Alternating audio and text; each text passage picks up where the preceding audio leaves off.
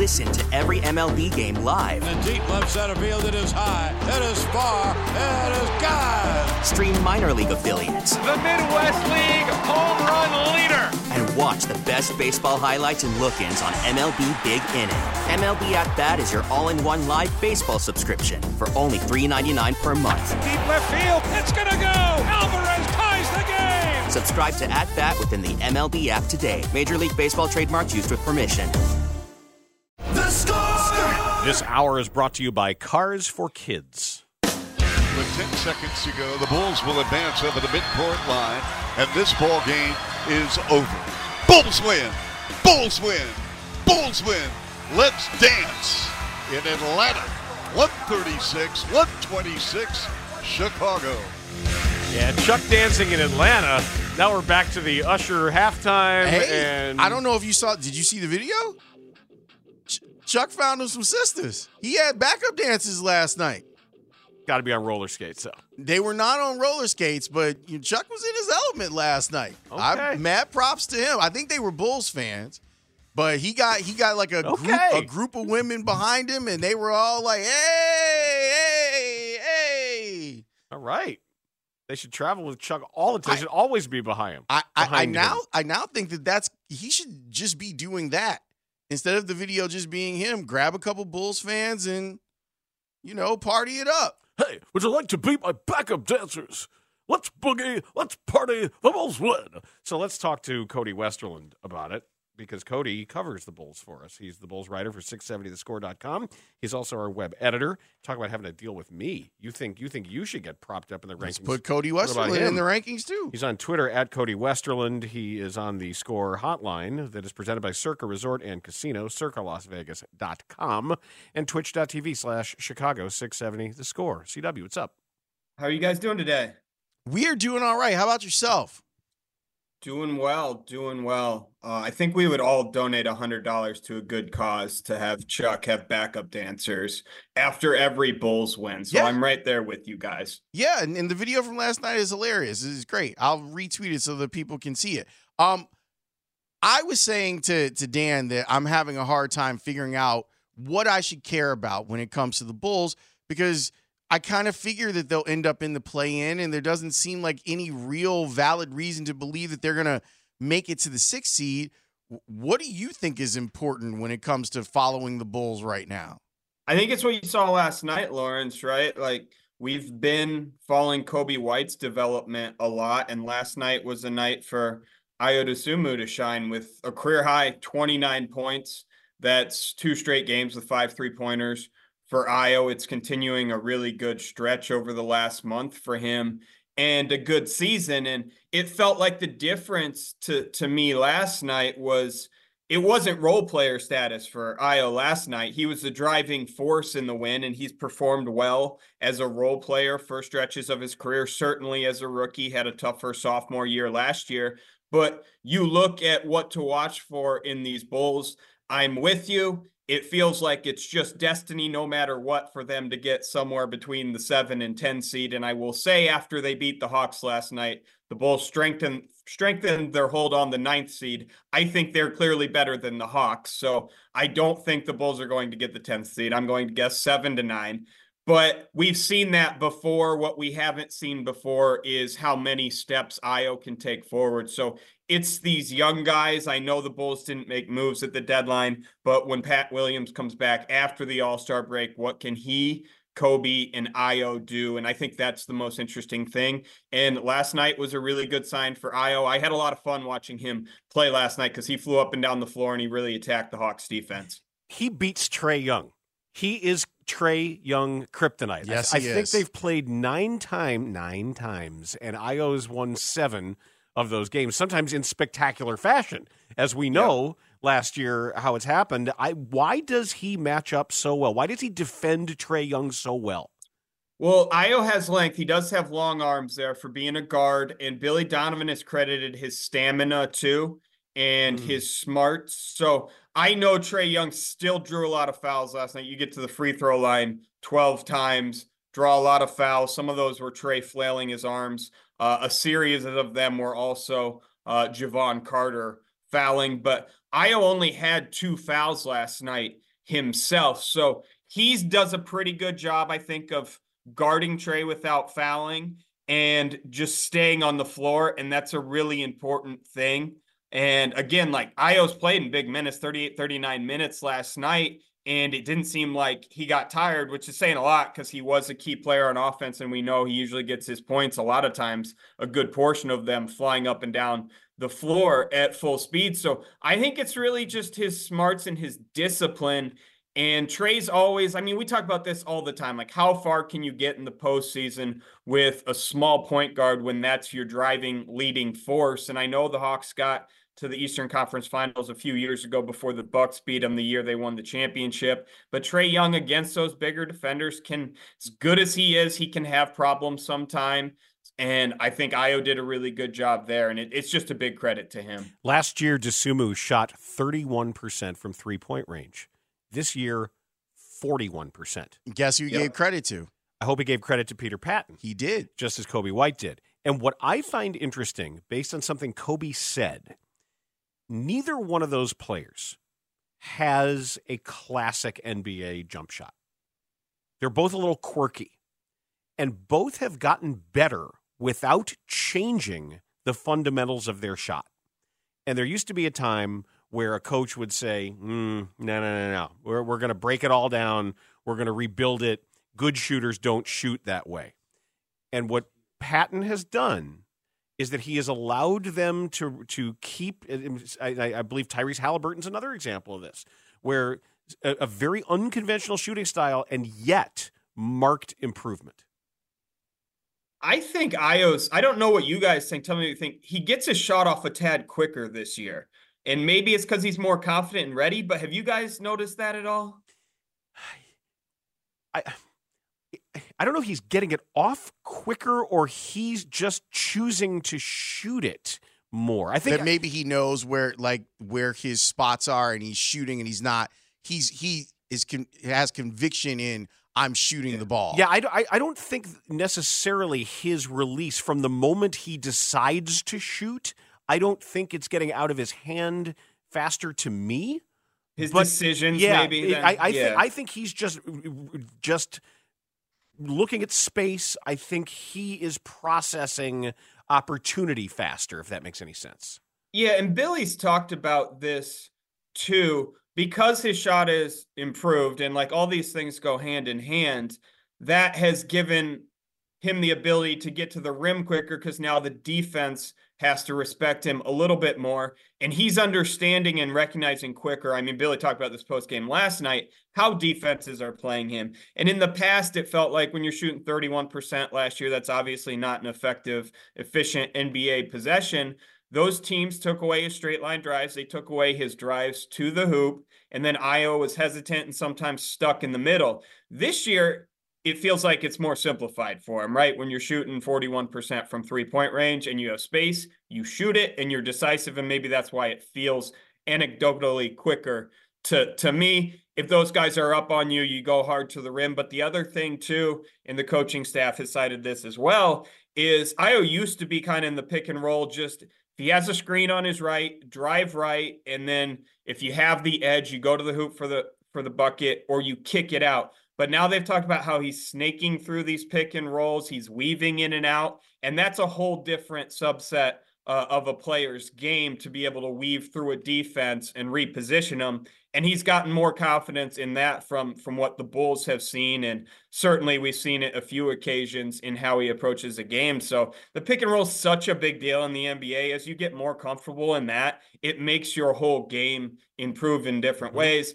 And I would say the caveat in all of this is he did it against the Hawks defense, guys, that I thought was just awful. I mean, it's bottom three in the NBA. I think we saw why uh, they have personnel issues, and I think at times they have effort issues, and they don't currently have a good rim protector as well. So Ayo did what he needed to do against a bad defense. Good to see. And now you want to see him build on it against better defenses. Well, I don't know if this is something that you guys have talked specifically to Ayo or Billy about, but over the last couple of games, like he's going to the rim with ferocity.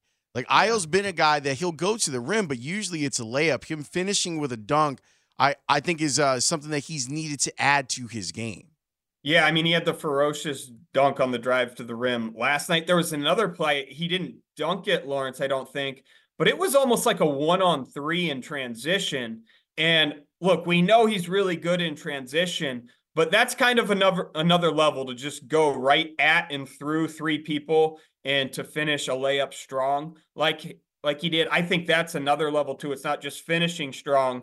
It's that it doesn't matter if there's a help defender there. It doesn't matter if there's a second defender, you know, poking at the ball, kind of coming in from the side, going, I'm still going to do my thing. And I think that's where Ayo has gotten a little bit better too. Uh, certainly, you can get out and just get layups that are kind of free or one on one over a smaller guy sometimes. But you saw it from the jump last night. Like the first bucket of the game for the Bulls was Ayo gets the ball in the right wing and attacks Trae Young, kind of goes into his shoulder, creates a little space, goes straight to the rim. I think the Bulls' second bucket was Trae was kind of helping a little bit elsewhere. Ayo gets the ball in the corner, goes right at Trae down the baseline into the hoop as well. So right from the get go, he was in the mindset of I'm going to attack. I have an advantage on Trae Young. And basically, Ayo outplaying Trae Young is why the Bulls won last night, right? Like you think Trae, I think he got stumped from the All Star game again, but he's an All Star caliber player. And the Bulls have this third year guard who's been in a reserve role for a lot of time, starting here a little bit more lately, and he outplays him. You look at it, that's why they won. That's why it's a big credit. That's why the game was interesting to me last night. Why do you think it's not working in Atlanta? Well, they, they don't care about defense whatsoever at all. And the other reason I don't think it works is I just don't think you're ever going to win at a really high level with Trae Young unless you build a near perfect subset of, of players around him and surround him with the right type of guys. And they don't have enough good defenders. Look, Jalen Johnson's a really good player for them. I think he's averaging about 19 points a game. He'll be up there with Coby White in the most improved race. Uh, so certainly they have a guy there, but Saddiq Bey does not shoot well from long range whatsoever at all. He's not an elite defender. That spot just has to be that um, for the Hawks to have more success. Obviously, they've had DeAndre Hunter for years, uh, has played for them and also landed in trade rumors. He had a really, really strong game for them last night, obviously, but I don't think they've had enough consistency with him as a shooter and scorer in that four spot, big forward spot at three sometimes, uh, whatever the case is, whether they want to play him on the wing or or play smaller and have him be the four for them. And Trae Young, again, really good player. I just I don't like him enough to build my team around. Like, I think it makes sense that he's landed in trade speculation because it's not working in Atlanta. And it's just going to be so difficult for them to surround him with the right talent. They tried with Dejounte Murray, and he's the right type of guy to put alongside Trae defensively because Murray can take the toughest defensive assignment from any team. But then the problem is offensively, it's just kind of your turn, my turn, back and forth. Trae Young didn't move off the ball much last night at all if you saw it. So it's like when he's on the court and he's just standing there and a Bulls defender standing next to him, all of a sudden it's like four on four elsewhere. And if you're the Bulls, you're okay with that, even though he shot three of 14. So I don't think he's done enough off ball. He'll always have his defensive weaknesses, though many people that have watched the Hawks this year have said he's made strides on that end. We saw last night. Um, even even rookie second year, third year, young guards can take advantage of him when they attack him. Okay, another big picture like NBA thing it looked like the Warriors were pretty much done. And now they're what won seven out of 10 and five or six in a row. What happened there? I think I think they're up to eight out of eleven now. And what happened was Draymond Green's come back. He's been available, and they found a good four man unit uh, with Draymond Green, Jonathan Kuminga, and then Brandon Podziemski um, the young guard they have alongside Steph Curry. That four man unit's tearing it up um, in Golden State lately. And Klay Young's role has obviously diminished a bit, but they've still been positive when he's been in for Podziemski uh, in that lineup. But a lot of that has to do with obviously Draymond being back, but Jonathan Kuminga has taken strides forward. Um, the big, strong young rookie. I mean, he's he's averaging 20, 21 points a game here over the last few weeks, shooting at a high level. And the Warriors system is probably the hardest in the NBA for any young player to come in and figure out. For any veteran player, too, who doesn't have experience with how Steve Kerr wants to play, like the sets are so intricate with Steph Curry, with Klay Thompson running off the ball. That's why Draymond obviously is so great with them because of his many years of experience playing alongside them. It takes rookies and young guys time to figure it out. I think part of this is them being healthy, um, having Draymond's availability. I, that's not so much health as it is behavior, and he's behaved better lately. But Kuminga, with more time starting to fit in, they find their roles. And Steve Kerr, I think, has been aggressive in making some changes for them. So I think this success for them is here to stay. I mean, the stretch of I think eight and three, they've lost a couple games in overtime. They lost a game by a point. They had the crazy game against the Lakers in that stretch where LeBron got them right at the end. So even their losses have been really good. So the Western Conference is deep and fun. And Steph is firing away again. Like we're talking eight and nine three pointers, it feels like every other game at this point lately for him. So they found something. I expect him to make noise. I find that to be really cool because anytime you got guys like LeBron, like Steph late in their careers and they still have greatness, uh, it's fun to see them have a chance, even if it isn't their best team, even if they've lost a little bit of their fastball. Uh, it's awesome to see them playing at a high level and being a big factor in the playoff push and picture. Cody, before we let you go, I saw that uh, Victor Wembanyama had a triple double last night that included 10 blocks. And once you do that, it means you're in conversation for adding your name to the very short list of NBA players to record a quadruple double. How long's the list? Well, I got I got three of the four. There's only gonna... there's four names. One of them is a bull. One of them did it as a Chicago Bull. Well, I'm gonna go Hakeem Olajuwon, obviously. Correct. Um, as a bull, now now you got me thinking, Dan. Are we going back to like Artis Gilmore or Bob Love days here? It's pre Gilmore. Ooh, but just barely. You, you, might have you might have to help great. me out on the Bulls one. Okay, well the uh, others one there were three big guys who did it with the the fourth category being blocks, and one guard who did it with steals. Ooh, one guard who did it with steals. Bob Cousy? Nope. Two of these players are did it with the Spurs. Uh, David Robinson. David Robinson, 34 points, 10 rebounds, 10 assists, 10 blocks. And in 1986, Alvin Robertson 20 Ooh. points, 11 boards, 10 assists, and 10 steals. Jeez. The Bull, 1974, Nate Thurmond. Oh, man. 22 Dan. points, 14 boards, 13 assists, and 12 blocks. Have a game, Nate Thurmond. Do do we think Wemby could get a quintuple I, uh, double well, someday? It's, it's it's certainly if there ever has been somebody worth asking built to, built to do it. Yep. It's him. I, I saw the a crazy stat on Steph where Steph had a game where he shot, he made nine three pointers. He's got 30 more games than the next person oh, on the list of people that have yeah. made nine three pointers. That's wild.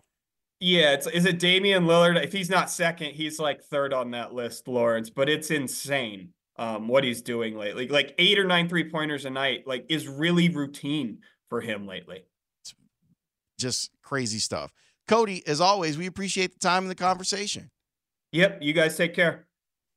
It's Cody Westerlund, the scores beat writer for the Bulls at 670thescore.com and our web editor. There's some very famous, august broadcasters in the building. They're all wearing jackets. I know, and they're all dressed up in their finery. Are we going to talk to them? Or I'd, I'd like to. Can we talk to some local broadcasting legends? Sure. Titans of the industry? I'd be fine with that. All right. We'll do that next on the score. Call from mom. Answer it. Call silenced. Instacart knows nothing gets between you and the game. That's why they make ordering from your couch easy. Stock up today and get all your groceries for the week delivered in as fast as 30 minutes without missing a minute of the game. You have 47 new voicemails. Download the app to get free delivery on your first three orders while supplies last. Minimum $10 per order. Additional terms apply. We get it. Attention spans just aren't what they used to be heads in social media and eyes on Netflix. But what do people do with their ears? Well, for one, they're listening to audio. Americans spend 4.4 hours with audio every day. Oh, and you want the proof? Well, you just sat through this ad that's now approaching 30 seconds. What could you say to a potential customer in 30 seconds? Let Audacy put together a media plan tailor made for your unique marketing needs. Advertise with Audacy. Visit ads.audacy.com. Bernstein and Holmes, your midday destination for Chicago sports talk on 670 The Score. Bellinger leads at second. Swanson away from first. And the one two. Swinging a drive toward right center. Back goes Robert. Back near the stands. That ball is gone. A game winning home run for Chris Morel. Can you believe it? Listen to this crowd. You just never know. Morel with an opposite field three run bomb, game winner. Cubs win the ball game. A dramatic home run by Christopher Morel. He has taken his shirt off. And oddly enough, so did Ron Coomer. They couldn't figure out what happened. Exciting nights to come at Wrigley Field, and you will be hearing Cubs baseball on this very radio station, Sports Radio 670. The score. The broadcast team kind enough to join us in studio right now, resplendent in their semi formal finery. The Hall of Famer Pat Hughes and the MLB All Star Ron Coomer on the Bernstein and Holmes show. Hello, gentlemen. Yeah, nice to be with you and Laurence and Ronnie. Good to see you. We're Yeah. getting ready for another season, not far away. How does it feel knowing that the season gets close? Like for you, Yeah. Pat, do, do you still do you still get that that vibe of the, the, that shock of energy going into a season, knowing that the trucks are packing up and headed to Arizona? Yes, I think uh, I start doing more reading, more researching, and I start writing down notes, and I start looking forward to the first few spring games. And um, I'm going to be doing a couple on radio with Ronnie, and then I'm doing some on marquee television. And then the regular season, Ron and I and Zach are uh, ready to deliver as you know as many as 140. Well, I think I'm doing 147 regular season games, so it's a it's a full slate, and uh, we're looking forward to it. Ron, the team is going to be good, and I think we have some good young players, but I think there are still some. Uh, uh, work, still, there's still some work to do, I think, for the front office between now and opening day. What do you think? Yeah, there's no doubt. It's it's an incomplete team as of right now, and, we've known that though. In listening to both of you guys talk about this process, we all kind of knew it was coming to this period of time before the Boras clients, the main guys, were going to sign. I mean, it's just that's when they have the hammer, so to speak, or the baseball bat in hand, like I got now. But Let the record show that he is actually holding a baseball bat with his I- name on it. Well, we've had discussions on hitting, Dan, so I thought Might as well I would. it. But That- yeah, that's there- a so nice- now that's a we can high-quality yeah, bat. It Homewood- is Homewood Mitch. bat, baby. It's That's how got we the roll. Coomer name on it, six seventy to score. What do you think the chances are of this going up in Coombs Corner here soon? Real good today. I think I think you should. And- the folks at home with bat do a great job of putting bats together. So. Mhm. Yeah, no, very good. Yeah, absolutely. So, so what about you, Coom? Like, do you like for you considering that you go from being a guy that was trying to make it to the majors, you make it to the majors, you have all of these spring trainings as an announcer. Do you still feel excited when the season starts to come back around? The muscle memory kicks back in. It does. I, I, I, I look at it this way. I've I've been going to spring training since 1987, right? So a long time. Um, I've missed one in that whole period of time, the year that I retired from playing, or got kicked out of the league because I was no good anymore. However you want to describe that, but I, you know, that that's. I'm ready for the season to be over. If we're not going to the playoffs the, the next day, postseason, you're like, okay, we need a little break. There's a lot of ball games. And then after the first of the year, I'm ready for the season to get started. I'm mm. looking forward to it. As Pat said, we start reading more. Him and I talk a lot more about what's going on in the league, but I just get excited. I, I love going to the ballpark. And I'm a schedule person, right? I, I always have been. Yeah. The, the the having a daily schedule, like you guys have to because of what you do. In baseball, we don't have to, right? In the off season. I like that part of our game. And and so I look forward to that picking back up again in spring and going to the ballpark every morning. Near the end of the calendar year, we had one of our score video producers ask all of us what we thought the Chicago sports story of the year was. And I think there's uh, many good candidates for that. For me, the size of the Craig Counsell hiring, that that story, the audacity of the hiring, the, the the surprise of it, the fact that there was some rumor he's going to go somewhere, and it's a team that currently has a manager. Oh my God, it's the Cubs, and here we are now, getting ready to embrace the Craig Counsell era, and it's going to change your jobs. Obviously, his Mhm. patterns are going to be different. That you, you you get used to the way a manager runs a game. And and Coom, I know over the years the way you have been you, you think about pitching. I, I told you I had somebody mm-hmm. tell me this that listening to you broadcast now that some would say it- that if I said that you were a hitter and not a pitcher, they wouldn't believe you. Wouldn't believe me because of how well you understand pitching, and a lot of that is being knowing who's up, why that pitcher's up, who could come in, who might, and now now Counsell's here. You got to sort of relearn some of these patterns. It's it's part of your DNA, right, Danny? Since you know, since I was a kid, you're always doing a, your own scouting report, reading a scouting report on what the opposing pitcher is going to do to you as a hitter, and the guys that are similar to you in the lineup. Well, I do that also for the Cubs pitchers and who they're going to face. So I I think in that realm, that's just something I always look at. And then I think having a partner like Pat who understands that that's how I look, you know, he sets up the game so well to help me be the best broadcaster I can be. It- you know, that's those are things that, you know, as a as a position player, that's what we did. And, and then I have a partner who really helps in all that. And, you know, it- hopefully it comes across and it's nice to say that. But, you know, we try to to bring some of that to what the players are thinking about going into the batter's box. So having watched Counsell now and having having seen him manage games and understanding the way he looks at leverage, knowing hey the game could be decided here. It's fo- It's fourth inning, but I can't wait for the eighth. Do you think that's going to be noticeable early on in in how he approaches managing? It could be. I I think Craig is just a very smart baseball man. He really is. He he spent 16 years in the big leagues. Rarely, Ron, was he an everyday player. Maybe briefly with Milwaukee, he played every day, but primarily he was a backup player, a utility man, great defensive player, good base runner. He could drop down bunts. He could hit behind the runner.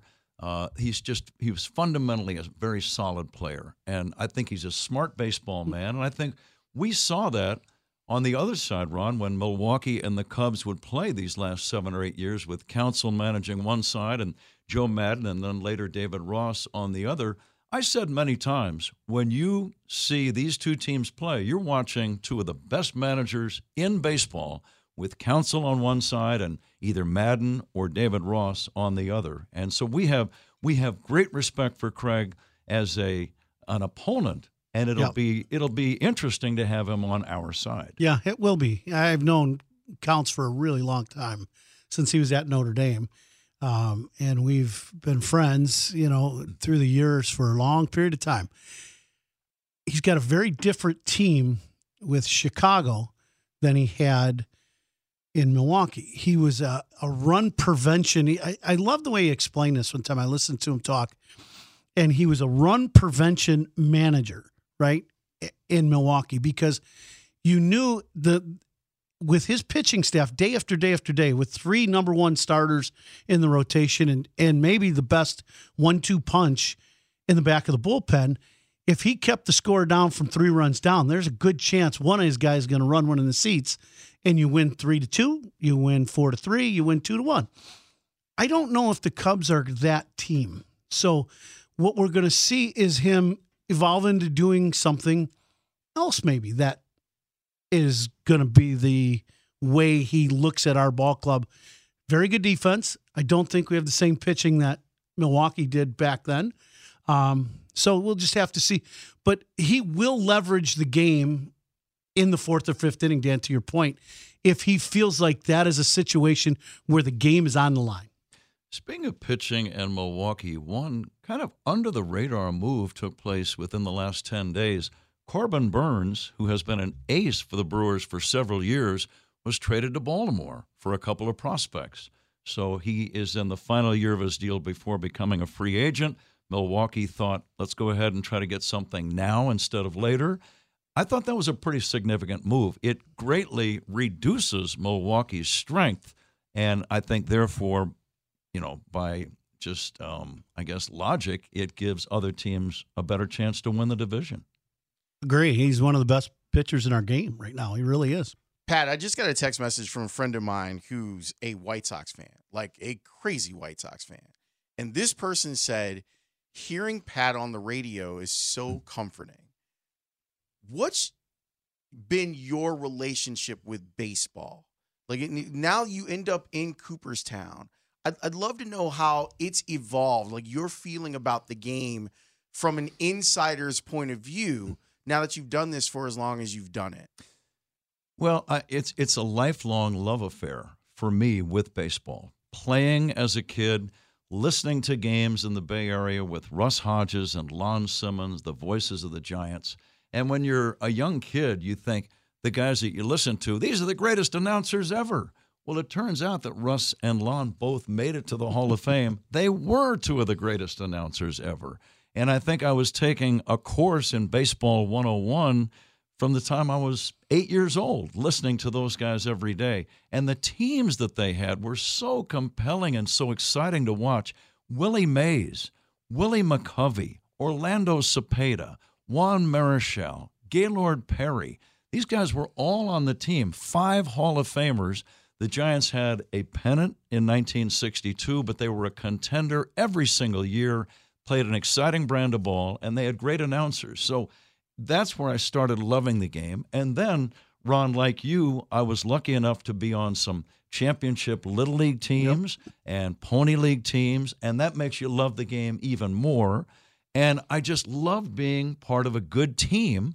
And now, as a broadcaster, I'm part of a very good team also with Ron Coomer and Zach Zaidman, and we're on the score. And it just feels good to be part of a team now that I'm a, a senior citizen. What does that mean to you that you're that for someone now? Like those same things that were happening for you as a child, that's now happening with, like I said, this was a White Sox fan that said this. Right. But it's happening for all sorts of baseball fans that you're that voice for them.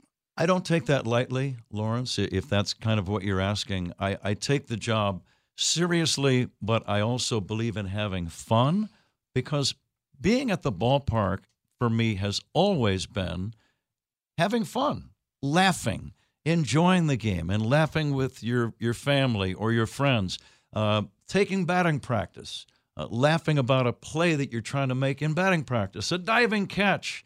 You know, you're trying to show off to your teammates. It's about laughing and having fun. And it sounds kind of corny, but it really is a celebration of life to me, the game of baseball. To your point, Laurence, when you get a young broadcaster come into our booth mid-season at Wrigley and they want to meet Pat, the look and the the just the way they you know, there's a reverence. He's a Hall of Famer. But, I feel but, bad every you know, time I see Pat. I look at him that way, and I'm like, I'm sure he's like, I what's just- this guy looking at me all crazy? Because I have that same level of reverence for him. I just get out of my chair and, and go to the back of the booth and come on down here and talk to the man. I know that's what you want to do, and I, I just get the heck out of the way because that's what I should do. Um, but it's it's fun to watch guys, young young broadcasters, come into our booth and want to ask some questions and get some feedback from Pat. And I, I just, it's a great thing. As a baseball player, I did that with guys I played against that were at the top of the list, and now they come in our booth, and it's fun to watch. It really is. I would be remiss if I didn't ask about what I think is one of the most fun giveaways that's ever been conceived at a major league park. The Coogi sweater. Oh, Let's go. This- that whoever, awesome. whoever, and I don't know if you were involved in this or they just had to get your okay. Did they come to you and say, Pat, you know that sweater that, that's sort of that's sort of so ugly it looks great? It's That- awesome. right? That we're gonna It's make so a version, a Cubs color Coogi sweater replica with a Cubs logo on it. It is known as the mm-hmm. Pat Hughes replica sweater shirt day. April sixth. This is a this is going to be a hot commodity in and around Chicago and beyond. as far as we know. Oh oh, oh no, it will be. no, it will oh be. no, yeah. I will They- bet they- you. you Oh, are no, not no. getting out of that, partner. No chance. Yeah. So no, that is now that is not an exact replica. First of all, it's a fun thing. So whatever they want to do with my sweater or any of my quality garments is a okay Quality with garments. me. There we go. It's a okay with me. But that is actually similar to a sweater that I wore for my very first Cubs broadcast with Ron Santo, opening day 1996. Cubs and Padres. Cubs won the game in extra innings. Mark Grace, a base hit against Trevor Hoffman down the left field line, not the right field line. And that was my first game. But I wore a sweater that day. And at that time, the sweater was only, you know, eight or nine years old. So Oh, it was relatively new garment. it New- was yeah, new relatively- garment. it was relatively new. What at did that time. Santo say about the about your fine garments? Oh, he didn't like it. he didn't like it. In fact, there there was another sweater that he got so tired of seeing it, he actually took it with him, stopped for some reason at a car wash, and left it there. And I said, "Why did you leave it at the car wash?" I just left it with all the other rags. He referred to my sweater as a rag, which of course it was, but that's beside the point. Gentlemen, thank you so much for your time. We know that you have a lot of stuff that you need to do. It's uh, great to have you both here in studio to help us kind of kick off baseball season and continued success to both of you. And thanks for making Cubs broadcasting on the score so fun. Well, and congrats to you guys too. You got some some big news this week, so congratulations Thank to you. you. guys. We do all right. Yep, that was really good. No, great listening to you, and great to see you guys. Thanks, guys. You too. Thanks very much, guys. This was a treat. The Hall of Famer Pat Hughes, the former MLB All Star turned star broadcaster Ron Coomer. You hear them calling Cubs games on Sports Radio 670. The score next up, we have an abbreviated uh, high noon that we're going to do. I've got uh, an animal that's very out of place next. You, you, you, you're listening to Bernstein and Holmes, middays 10 to 2 on Sports Radio 670 The Score. I'll be back this way on Monday. We'll settle this then. Right there, out in the street, in front of the Palace Saloon. Yeah, right. When? High noon? It's high noon. We talked Bulls. We talked Bears quarterbacking. We talked about the entertaining post game dynamic between K.C. Johnson and his NBC Sports Chicago interview subjects and wondered what the next stages of that the next episode will be. Apparently, we hate that, though. Right, yes. Somebody's like, what do you mean? Like, Get over yourselves. It was just ridiculous. Uh, Good interview here, Coby. Cody Westerlund joined us, and then out of nowhere, in came Pat Hughes and Ron Pat Coomer to Hughes hang to make us all smile. I enjoyed what was happening this morning. I was doing my yoga, and I'm like, oh, okay. I'm getting text messages from Studs and Ray and you in our group chat. And I'm like, what the hell is going on? So I, I finished like a cycle, and I'm like, all right, let me look at the phone. I'm like, oh, oh, this is kind of funny. Someone who was in the Usher halftime show had lied on their resume and skated their way off the stage and had a bruised face. And I thought nothing of it because I figured we'd talk about it a little bit later on. And then it was like, it's a bit. Someone used this. So, Studs, can you explain this for the people? So yeah, apparently this TikToker, her whole bit is taking these viral kind of moments and saying she was the one and having this elaborate explanation for how it got there, and she gets she fools a lot of people. So Oh, this is the latest me. one. Yeah, this is the latest one. Well, Ray, you you you understand the the actor's plight of having to lie about your resume. So you were like, "Oh, yeah, it totally makes sense." Yeah, my, my ex my ex was an actor and had some similar stories. So I was like, oh, this seems like legit, like not similar stories that she fell skating in the Super Bowl next to Usher, but similar stories in terms of like, you know, I will I will say I can do whatever it takes because these jobs are hard to come by and whatever it is, I I can learn it within a week. That has absolutely happened in major film roles before, where people say like, "Can you swing a baseball bat?" And somebody would be like, "Yeah, of course. I played in high school." And they it's just an absolute lie. It happens all the time. How did you get your first job here?